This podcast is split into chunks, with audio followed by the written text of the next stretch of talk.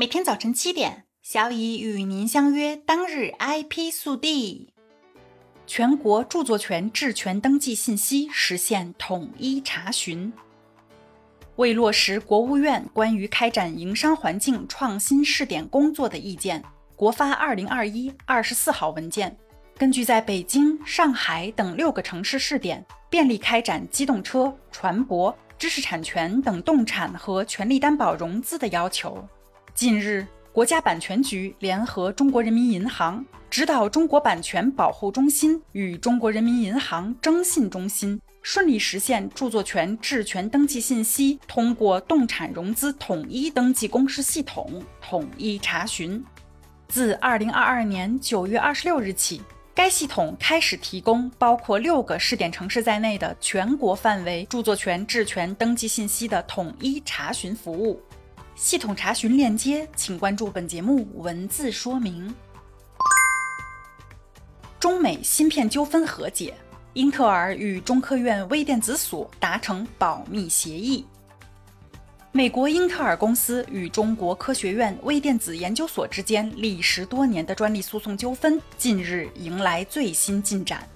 英特尔表示，已于七月与中科院微电子所签订了一份保密协议。解决双方所有未决诉讼，同时，英特尔表示会获得一些微电子所专利的许可，并对微电子所剩余专利组合达成一份长期的不起诉约定。双方的专利纠纷最早可以追溯到2018年，中科院微电子所指控英特尔侵犯其 FinFET 专利，要求赔偿至少两亿元。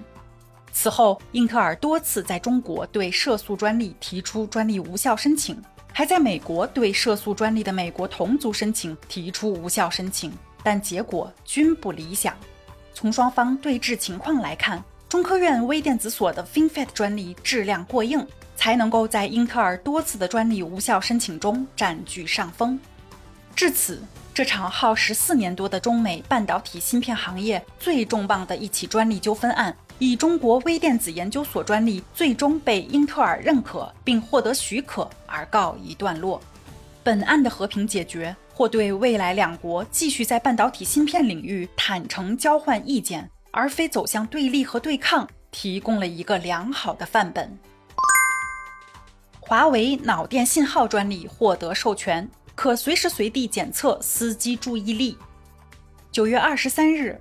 华为技术有限公司申请的一种注意力检测方法及系统专利获得授权。专利摘要显示，本申请通过耳侧佩戴装置采集用户的脑电信号，通过对左右耳道的脑电信号进行差分处理，得到脑电信号。基于脑电信号检测用户的注意力类型。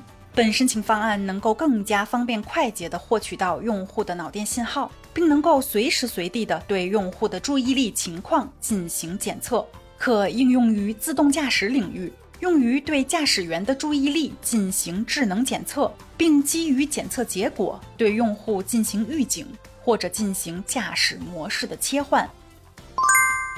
最后是一条招聘信息：格力电器招聘专利管理员。工作地点：广东珠海。本次招聘对象：二零二三届全日制本科及以上大学生。今天的 IP 速递就到这里啦。本节目由 IP 彭浩仁策划，由小乙为您播报。欢迎搜索订阅每日 IP 速递。消息来源可查阅本节目文字说明。如需提供相关消息的详细内容，欢迎在留言区留言互动。已经是周四啦。长假近在眼前，加油哦！趁着节前再努力一把吧。明天见。